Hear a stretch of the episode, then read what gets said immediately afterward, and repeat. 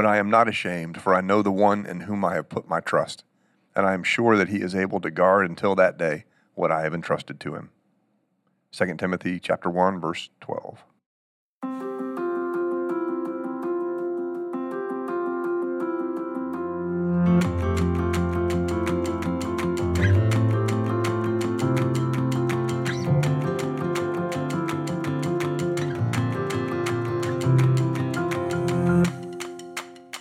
Hey, everybody, I'm Chris Dowd, And I'm Reagan Gilliland. and this is Off Script, a podcast where every week we take a deeper dive on last Sunday's sermon, talk about the theology behind it, and get a chance to discuss anything that ended up on the cutting room floor. We are talking about yesterday's sermon and uh, service on World Communion Sunday. Yeah, And so you actually celebrated communion in modern I did. because Stephanie was out of town. Stephanie was out. So I was in there. Excellent. And then I ran to Sanctuary to see if I could catch Andy singing and just missed the Oh, children's choir. Did you really? I did. Oh, dang. And then I came back. I was like, oh, it's okay. Sorry about that. We That's- recorded it, though. Yeah. My in laws were in there. So they, Oh, okay. Okay. so we're all good. Okay. But it was just one of those mornings running back and forth. Excellent. Um, but no, it was a great Sunday. we had a lot going on. So we had like get to know Methodism. We had a special speaker, Colin Packer from City Square. He was great. Um, then we had, yeah, of course, World Communion. Then we had the town hall. I mean, Kristen preaching was great because she's, you know, learning and uh, it's just, I don't know, it was just an exciting morning. It was a great morning. Yeah. Good energy all across the, the campus all morning. Mm-hmm. And it's always great when the kids sing. And, I, and World Communion Sunday is always a good Sunday. It kind of pushes us beyond out- beyond our walls, at least in our imagination, you know, Mhm. connecting to Christians around the world. And then we just flat out had to talk about a challenging thing, Yeah. you know, Mhm. the method, methodrama Uh-huh. that seems never ending these days. But we talked about, you know, who we are and who we're going to be. And so it's all good. yeah. So I thought it was a great sermon, great town hall. So this podcast, we're kind of going to talk about kind of both. Um, You missed my funny ad lib line. Well, I so because I didn't have your manuscript last night. Yeah. I rewatched Eleven O'clock. Oh, did you? Okay, good. So I could Okay, good. do questions, and I. Sorry about that. That's all right. I meant to send it to you on Saturday night. you kind of had a lot going on this I, weekend. I this so- was like town halls. I love town halls because they uh, get a chance. Like you, get, unless people come to your Bible study, you don't have a lot of interaction with the Mhm. congregation. Like preaching's great, and there is a certain kind of interaction, and some people come through the line. But this is like a big kind of family meeting, and a church our size, that's a pretty big meeting, and so it absorbed much of my brain space on uh, on Saturday. Thankfully, the Irish didn't play on Saturday, so we had a band competition, and I could then after that for Max, and then I could focus on on this. So, but it was good. Yeah. yeah. Okay, so I want to go ahead and, and dive into. Um, most of our listeners know you grew up Catholic, and so what was your first experience outside the Catholic Church? And was hearing a modern contemporary worship style like weird for you? like at first, how? I mean, you know, talk about that. And uh, so, uh, what makes you think of this? So you kind of talk about uh, people finding their place. Oh yeah, okay. okay, You got know. it, got it, got it. yeah, Yeah. So I thought, mod- I, I was so disdainful of modern music, so disdainful. Uh, really, until we started a modern service in Sherman, and uh, Mason Morrison, who, who's our lead musician here, um, was also our lead musician there, and introduced me to all kinds of just wonderful modern music.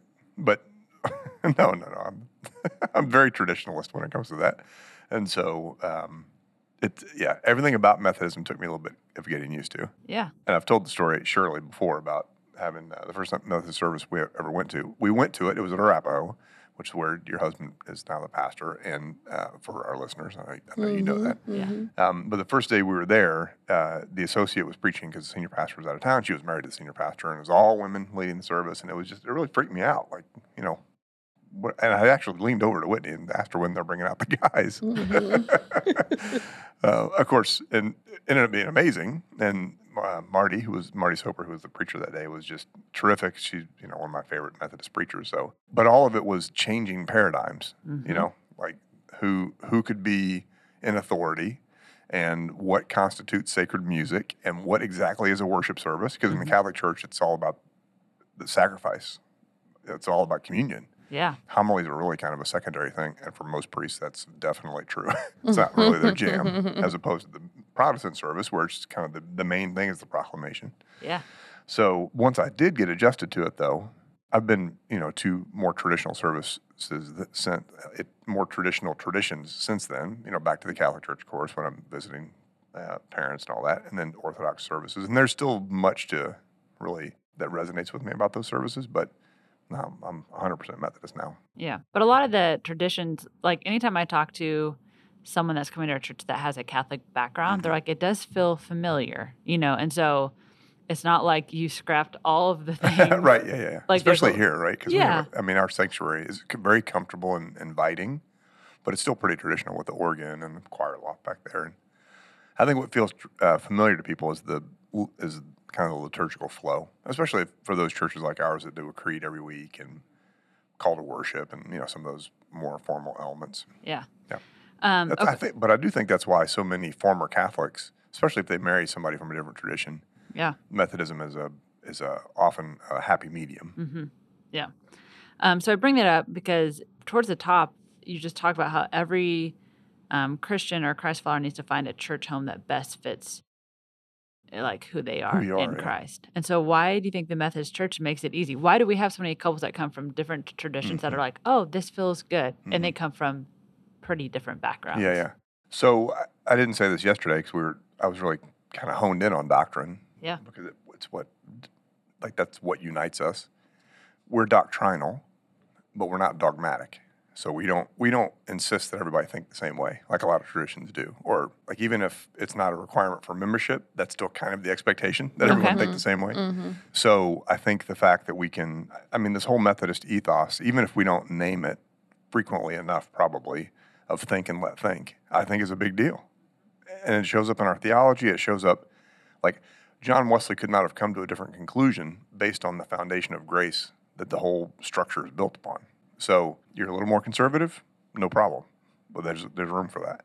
You're a little more progressive, no problem. There's room for that. You're still figuring it out, absolutely no problem. And we're all figuring it out. We're all going on to perfection. So I think that kind of gracious approach to theology in general affects the way that we do life together. And um, there's enough familiar elements from other tra- traditions that if you're coming, it feels familiar, but it's still something new. And I, you know, I just, to me, it's just, it's just always felt like home.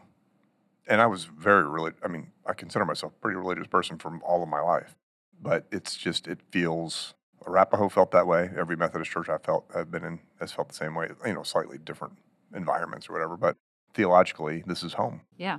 I think I appreciate that. You know, we've got all these, we say a lot of old creeds, we have these old prayers, we have, um, we uplift communion and baptism, like very important. And then, but then we've got these social principles that we try to be like up to date on current events. And so that's why I feel like people connect because if they're like, we want to, we want to be about current topics, there are. But if you're like, I really love traditional things, we've got that too and it's fun to be able to go back and forth because I'm not completely I'm going to use the word fed by like one particular Right, style. right, and right. so I find I'm always challenged and I feel like I'm, yeah, I'm just fed in different ways. And so I'm thankful for the Methodist Church for a lot of reasons, but I think that's what makes it feel like home to Yeah, so many yeah. people. Well, and then also here, you can get both. You can get the traditional venue Yep. with choir and organ, or you can get um, a very kind of rocked out hmm modern experience as well. Yeah. Yeah.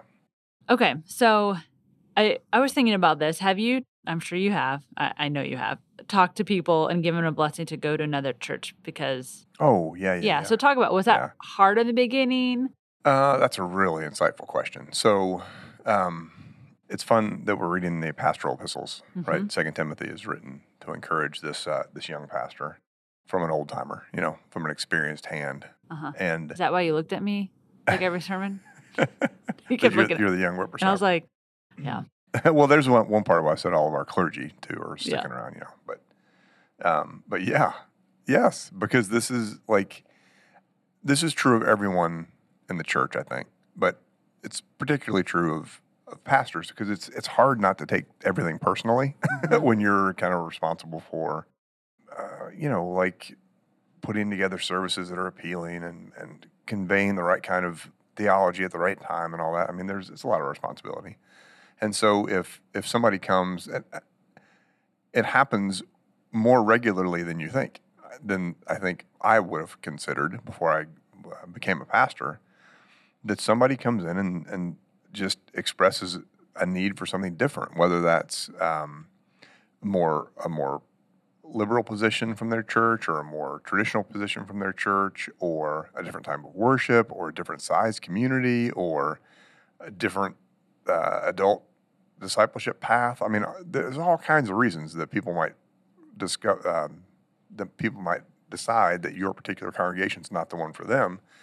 And you can either look at that as losing someone, or you can look at that as helping someone find a, a place where they can really fully grow in their faith. Because there are uh, an equal number, if not more, folks doing the uh, doing the thing, uh, same thing at other churches. They're going to end up at your place. You know what I mean? Yeah. So, your question is: Is that hard? Um, I think the younger you are in ministry, the harder that is. The longer you do you do it, um, you know, the longer you're kind of in this call, the more you realize that ultimately that's the Holy Spirit's work. It's not our work. And so, if the Holy Spirit is leading someone in a different direction, um, it's actually an unfaithful thing thing to try to prevent that. Eh, Um, but as but your job as the pastor is to make sure people are fully informed, and fully informed means truthfully informed about what you are all about, what your church is all about, and not trying to sell people on staying somewhere they really probably aren't a great fit. I mean, if somebody is uh, kind of a hardcore um, scripture is the inerrant word of God, Baptist background, fundamentalist background, they're probably not going to be um, settled spiritually over the long haul at this place because that's not who we are. And so, um, you know, I had somebody tell me one time that they just appreciate like directness, like you know, just just don't beat around the bush. Just say Yeah. what, say exactly what the United Methodist Church is all about. Yeah. And I think that's really important. And the the town hall thing, looking at Ashley, um, is a, is an opportunity to do that. It's it's an opportunity to, um, like in a in a sermon, you're trying to accomplish a specific thing. Like there's a specific focus statement, and there's a lot of stuff that doesn't fit that probably would be good to amplify, but you don't have time for. In a town hall, you can say, look, this is where the Methodist Church stands. This is where our particular congregation stands. And here are all the ways to look at that. And here are some alternative um, ways of understanding it. And of all those alternatives, here's where we are. And here's why. And please tell me if that doesn't make sense and we can talk about it. And I just think that's really like helping someone find the best fit is really, really important. Now, ideally, everyone who came to Christ United would think, oh my gosh, this is the perfect place for me. But that's not reality, right? That's just not reality anywhere in life. So, Yeah. Uh, since I do a lot of the meetings with families getting their children baptized, um, or people, we had someone message on Facebook recently and just talking to people like, hey, we want to be a place where you don't have to get in their car and turn to your kid and be like, okay, let me undo the, let me tell you, like, that's what we not believe. Like, you don't want to do damage control. Right. Like, you want to be in a church where you're like, you're not agree with everything, but if you're constantly having to like, okay, actually, we don't do that or we don't believe that, um, that's just a mess. That's why it's okay. And in any conversation, because I've had those too with people, is I always end the conversation. And if you go and you find someplace and then you find yourself back here, you are always welcome. always home, welcome. You know, always welcome. Mhm. yeah. like go do your thing, but you always have a home here. If you want to come back, please don't feel embarrassed or whatever. You are always welcome Mhm. here. I think that's a thing about like religious institutions that's kind of gotten ingrained over time that probably wasn't meant, but like this idea of, like you were saying, you have to believe the same thing, you have to be settled. If you're not here, you're gone. If you come back, why are you here? You know, Mhm. um, and uh, transparency from religious institutions Mhm. isn't necessarily what everybody expects. Right. Yeah. So I think it's it's deeply refreshing Mhm. to have that sort of atmosphere. And that's what people want. I mean, Mhm. new people that are coming to the church that have no experience with the church or have been, they're like, no, I really need to know because I've Mhm. been either lied to or this is my last Mhm. chance. mm-hmm. So I'm like, all right, I will, I'll shoot you straight. Yeah, yeah. Yeah. I'll tell you. I think one of the highest compliments people can pay us as pastors after they experience the church for a little bit is that we're authentic hmm or real. Like, you know, I, I may not, I may, I may agree with everything you say or not, but I know you're, like, what I see is what I get. Mm-hmm. You're not trying to sell me something. You're being honest with who you are theologically and where the church is theologically. And I just think that's, um, I think that authenticity is something people crave. And I think people who leave the church haven't found authenticity or they found something authentically bad that they didn't want to be part of. Mm-hmm. Yeah. Mhm. Yeah. Okay. So you said somewhere in your sermon you were talking about uh, a family when a family is doing their best. I'm looking at you to recall. Um, they kind of put aside some things for the greater good. So doesn't that mean like, okay, you're compromising? Doesn't mean someone's losing? How is it not that? I'm laughing because yes, that's the way we tend to think, right? Uh-huh.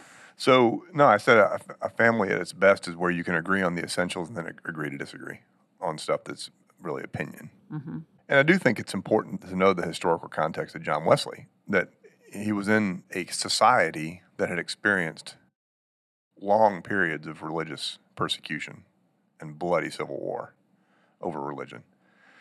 And so he, he it was deeply ingrained in him that there are some things we really can't compromise on, and then there are some things there are actually very there are many things that we can agree to disagree on. Yeah.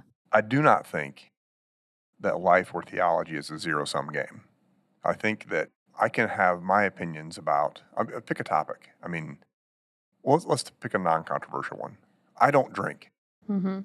I, I don't drink alcohol. I haven't had a drink in many, many years because it is very bad for me. that doesn't mean that I judge you for drinking. Our discipline, by the way, is not real big on drinking. It's not. I mean, we we've had uh, part of our, our our story is that John Wesley worked with alcoholics at a time when everybody just considered them uh, very much on the margins, and so it was a little different for him because hard hard liquor was different than beer because you know you Mhm. couldn't really drink the water sometimes. That I mean, so there's nuanced conversation there as well, but in general, um, there's a pretty strong temperance ethos in our view of alcohol. But that doesn't mean that's not an essential, hmm right? Our doctrines are our essentials. Um, our social principles uh, are are pretty nuanced on abortion. To take a really nuclear subject, We Advent have- week one, right? Advent Advent week one. that was my. that was God, my it was so joke. good. Oh, it was such a good one. Our faith should inform how we think about it, but you can come to very different conclusions from a same starting point on those subjects. And I think um, healthy families, not every family, but healthy families can figure out a way to navigate that. Where you know maybe you don't talk politics at the Thanksgiving table. Mhm. Probably not best to do that. And so it's a similar thing with a church family. So we agree on who is Lord and Savior. We agree on where salvation lies. We agree on uh, the need to grow in love for God and neighbor. We agree on welcoming the stranger. We agree, like, there's a long, long list. Anybody who thinks Methodists don't believe anything hadn't really paid much attention or done much research.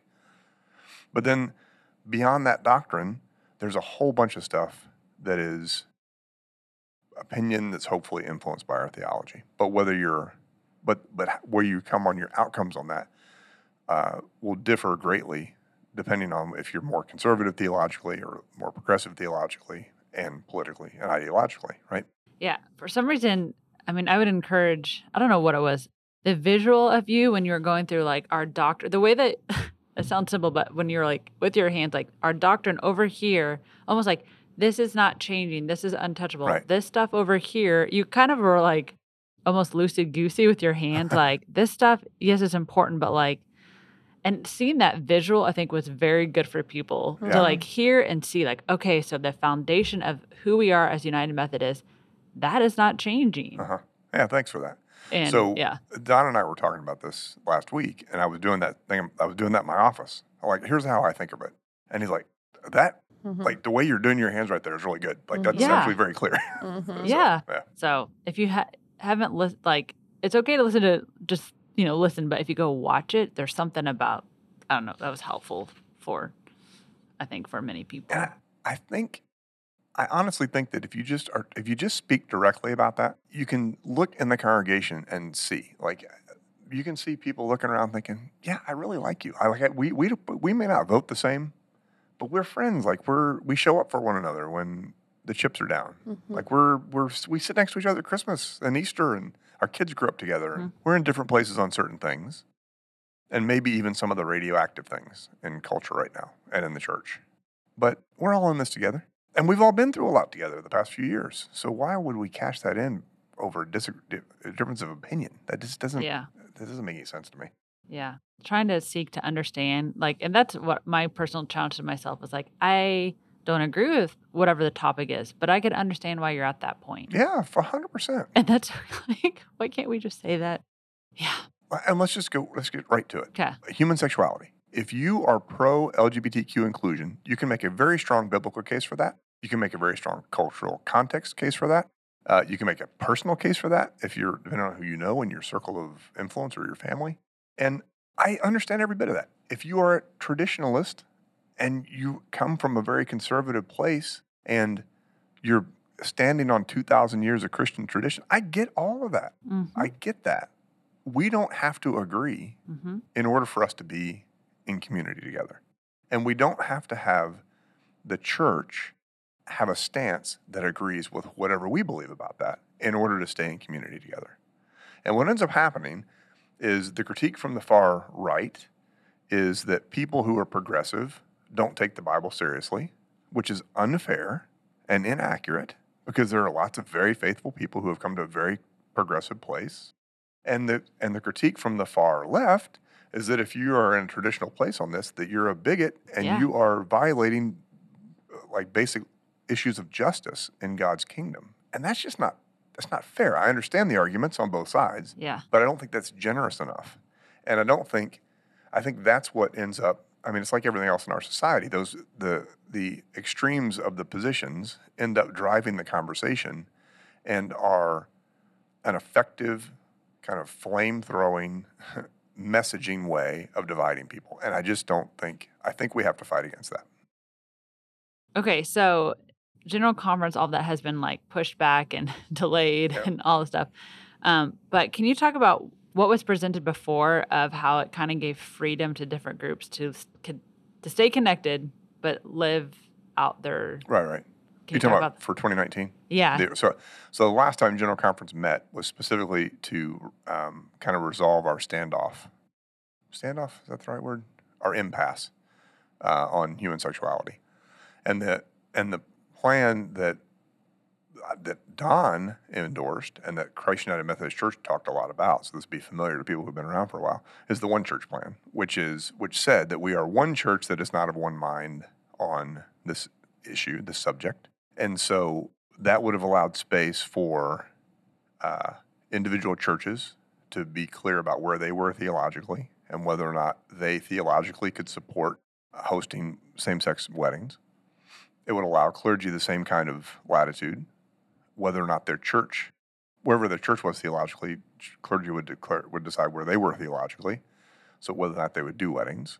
And then the other, the one that's a little trickier and harder to tease out is ordination, because in annual conferences would have to decide if they would be okay ordaining gay and lesbian clergy who were in relationship with other folk Yeah. and not celibate and single.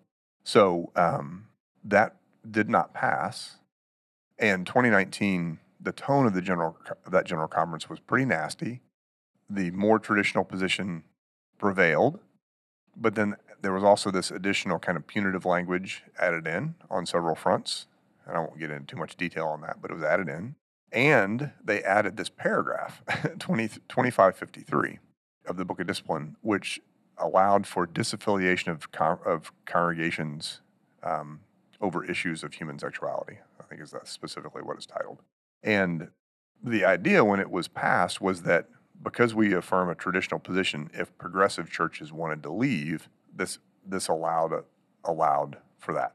And what's ended up happening as as the new general conference has gotten delayed and delayed, uh, some conservative churches are using that same paragraph to disaffiliate over issues of human sexuality, even though we still have the traditional language and the discipline.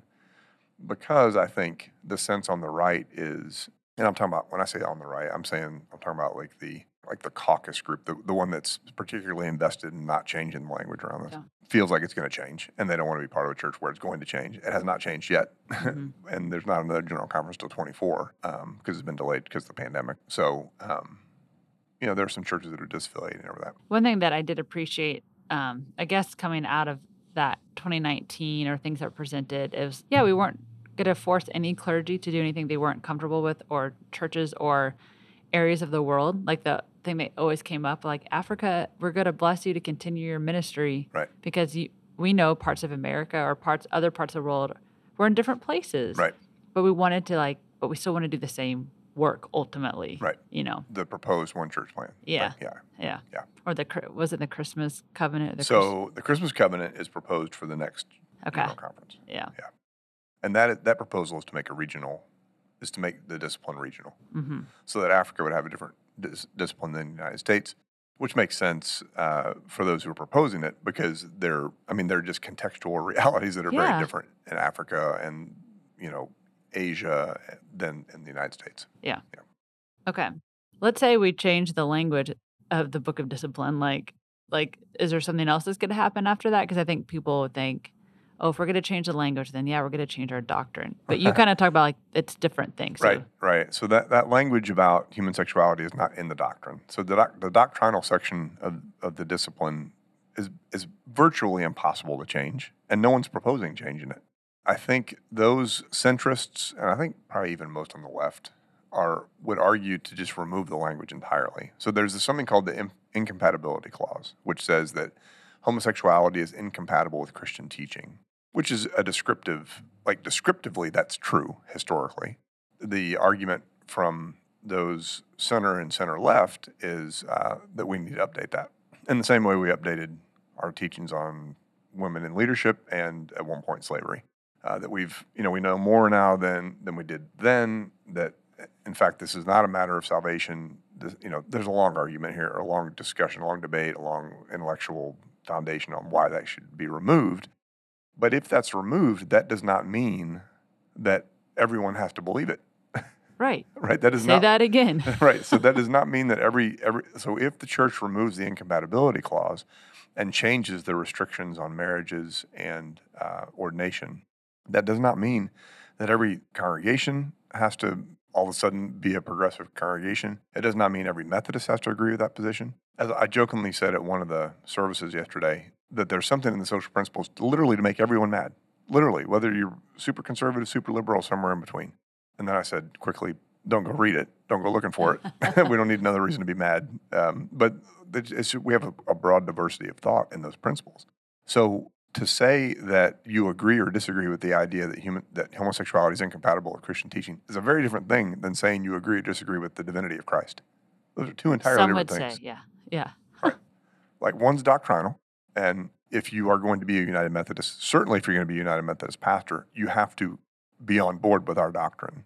And everything else is secondary. And when I say that, I don't mean that it's secondary in importance, because if you are a gay or lesbian Methodist, it's not secondarily important to you, right? But I'm saying in the hierarchy of what makes us united, that is a it's secondary in the intellectual sense. Like, well, here's our doctrine, and here are the derivative beliefs that we have based on our doctrine. And the derivative beliefs based on our doctrine actually differ, do differ, based on your um, stance uh, coming out of that doctrine. So, in other words, if you're a progressive Methodist, you're going to take that doctrine and interpret immigration policy probably in a different way than someone who's a conservative Methodist would take that doctrine and interpret immigration policy. And my point is, it's exactly the same way on human sexuality. The Global Methodist Church, which is the um, the conservative denomination that is launched, launched on May first, uh, would argue that human sexuality is actually a doctrinal issue. And I've not done a deep dive on their book of discipline, which they have written. I don't know if they've moved that into their doctrinal section, um, but I just fundamentally disagree with that. I mean, I just, I mean, I've been Methodist long enough and studying doctrine long enough to know what's doctrine and what's not, and this to me is not that. Yeah. Um, so how does the how does the quadrilateral come into play for this kind of stuff? Oh, God, I mean, it's fundamental, right? I mean, this is the way we do theology. So we believe that, and I think we got into this in the town hall, that Yeah. because there was a, a question that came in, and I was appre- I was appreciative of all the questions that came in because they're on people's mind. Mhm. So one of the questions was, do the clergy and staff at Christ United believe that the Bible is the inspired Word of God, or do they believe that core beliefs have to be understood in cultural context or something? Like it was a it was a Mhm. mixture of things. Mhm. And so the way I unpacked it was yes, on the first, inspired word of God, absolutely. What you consider a core belief is doing a lot of heavy lifting in that sentence, in that question. So I would argue, a core belief is a doctrine. And so when we what we believe about scripture as United Methodists is that all things necessary for salvation are revealed in scripture. And those things necessary for salvation become our doctrines. We have a lot of other beliefs that we disagree about internally. And every one of those social principles is written by a committee of people who are interested in being elected to a general conference. So you can think of it as a committee of politicians is writing our policy. That's like that's like doubly dangerous because we're human and imperfect, and we're humans in committee. It doesn't necessarily bring out the best of us in us, right? So our doctrine is revealed in Scripture, and then it's illumined by tradition. We say, like, because for instance, you don't get a fully articulated doctrine of the divinity of Christ in the in the New Testament. It took took the church some time to come up with that. Then it's uh, tested by reason, and it's vivified and person made alive in personal experience. And to me, the tested by reason part is is really important because as the church learns new things, as humanity learns new things, we have to absorb that information and figure out what we think about that in light of our theology. So um, Don's doing a kind of roadshow with Sunday school classes, and he's and he's a philosophy major, so he, he thinks in these categories. But like for instance, the church had to, um, gosh, he does he does the thing with Copernicus, like the post Copernican revolution or whatever, and I like he's I'm out of my depth on that. That's his wheelhouse. Um, but when the church realized that, that the Earth wasn't flat and that the Earth is not the center of the universe, well, then we had to rethink exactly what our how our theology is seen through that lens. Then when the theory of evolution developed, and we had to think about, well, so now the origins of humanity we know in a more scientific way. How does that fit into our theology of creation? We had to. Now I don't know very many Methodists who really struggle with evolution, but we still believe in God as creator. Like we've assimilated that. Yeah. So, um, and he and his argument, and I think it's a pretty strong one, is that you know we're in the past generation we've come to like we're learning much more about human sexuality than we used to know. And I mean, I'll just confess the whole question of transgender issues, transgenderism, is something that I, I mean, I personally still struggle with it. The discipline is silent on transgender issues, but we're learning a lot more about what makes someone male or female, and like there's we um, there's just a lot that we don't know, and that we know now that we didn't know before, and the question of homosexuality as a choice or something that you're born being affects how you what Yeah. conclusions you draw about who's you know a child of like like what's an what's a sin and what's just part of how you're made and so we're in the midst of the church wrestling with this new thing that I would argue God is revealing because I believe all knowledge is God revealed. So as science learns more, as humans learn more about our universe and our world, guided by the Holy Spirit, we have to rethink some things. That's that's the um, kind of centrist or center left argument. And our doctrines then, our core beliefs are not they're not changing. Jesus Christ is the redeemer of the world. He is God incarnate, sent to teach us what it is, what it means to be in right relationship with God and to put us in a right relationship with God. That's all core. There's a whole lot that's not core. So it was good. It was a good day yesterday to kind of unpack some of that. So the Did Earth is, your question? I didn't Yeah, even you did. Okay. but the Earth is not flat. Okay, I'm gonna write that one down. I missed, I missed that. Uh, we need to find somebody to burn in on the stake over that. Oh dear. well, there's some of that too, right? Oh, that, was not, that was not a great chapter in church history. Nope. a few scientists bit the dust Uh, trying to get the get the message Yeah. out. Um, I do want to say, as someone that has gone through BOM with you on the board uh, in the theology room, y'all ask hard questions. So, like, people do not need to be like, "Man, I think they're going easy. These all these people are slipping through." That is not the Oh, case. it's it's and it sh- and it it has to be hard. Like this is a hard job, and there's so much else. You have to have your theology right if you're going to make sense. If you're going to make sense of the rest of the world, and by theology right, I mean correct. Like you have to be clear on our doctrines, and you can. And I, I just having for a decade I've been doing this right, and we have people in the theology room who are very conservative, and we have people in the theology room who are very liberal, and yet we all believe that Jesus rose from the dead to reconcile us to God. And we process that maybe in different ways and we come to different conclusions, but we are all clear on our Wesleyan understanding of, of the faith, which is why it's frustrating to me when from the far left or the far right you get these disparaging critiques of the other side because these are all very serious people, who very faithful people who are very much trying to wrestle with how God is at work in the world and how God shows up in their lives and how the church should be a manifestation of that. These are very serious people. And to dis, you know, to just dismiss the conclusions they're coming to just doesn't seem very fair. It, it also doesn't seem very Christian. I mean, can I just say that? Yeah. Mhm, Because mhm. you know, we have the advantage as pastors of looking out. We know people pretty well. And I can just look out and see opposite ends of the spectrum, theologically speaking. Good, good people who just don't see eye to eye on some things, but who see eye to eye on all the big things.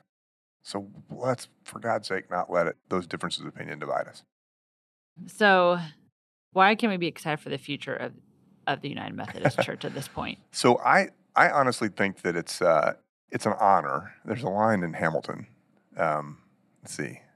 Look around, look around. How lucky we are to be alive right now. Like Mhm. when we're in the middle of this wrestling with really big, deep, important questions. What a gift and an honor to be part of that process. And whatever whatever the church ends up coming out looking like on the other side, see on the other side. It's all, it all comes down to Hamilton somehow. It, first of all, it's going to be good, and the, and God's going to be at work in it, and we will all have had a hand in helping shape it. The United Methodist Church does incredible work all around the world every day, and our little corner of the world, like Christ United, we do amazing work just all by ourselves. And we could be all about that. We could be all about us and all about what we're going to do and all about us being in control of our little world here if we wanted to do that. But when we go, when, when our congregation next month goes to Honduras on our Volt mission trip, that is made possible because we are helping United Methodists in Honduras. And our bishop helped connect us to Methodists in another country who we would never have met who need our help. The United Methodist Church virtually eliminated malaria in Africa with the Nothing But Nets program. Christ United Methodist Church couldn't have done that. And we're an amazing church. Like we're a top 1% church in the Methodist Church, but we can't do that on our own. Is the denominational structure a bit clunky from time to time? Yeah. Good Lord, yes. And is the discipline a cumbersome beating to read? Yeah, sure enough is. I've read it too many times. But are there benefits that transcend the downside? A thousand percent. And so I just think it's a, a blessing for us to be a committed, important congregation that's going to get to shape what the next generation of this church, denomination, looks like. And you know, I'm grateful that we're part of it. I'm grateful for everything that we've inherited that's gotten us to this point, 49 years into our church's life. And the fact that we get to help lead the new what comes next is pretty exciting. Yeah. I mean, this is kind of a almost a call, a charge to like our members here. Like, let's rally together and see what we can Mhm. do. Like, we can really, um, through God's leading and God's help, Yeah. this week, like, we can really make an impact and change and reintroduce faith to some people or for the first time and to be part of kind of like almost feels like a grassroots thing almost. We were like, it's exciting. It is exciting. And here's the other thing that a lot of people uh, who never been outside the Metroplex don't realize. What we do as a church and what we contribute to Methodism enables small churches in small rural Texas to continue to thrive. So, just by us being part of the connection of the United Methodist Church, we are helping the 150 or whatever the number is, small churches bear witness to the Methodist grace filled way of being in the world in places from Bogota to Electra. Mhm. That doesn't happen in a non connectional church. And like that's our roots. hmm I mean, that's that's who we are. That's who we are historically, and that's who we are every single day. And having church, having served one of those churches in a rural area, I can tell you it's absolutely worth it. So, you know, I, I love I love being a Methodist. I've loved every day of it for more than two decades now, and um, I just I can't imagine being anything else. All right. That's a good word. All right. So thanks y'all for joining us. This coming week, you are preaching, I am. and you're gonna be talking about shame. I'm talking about shame. What's your text? Uh, Mark 9. I should know this. It's about uh, Jesus. It is about Mhm. Jesus.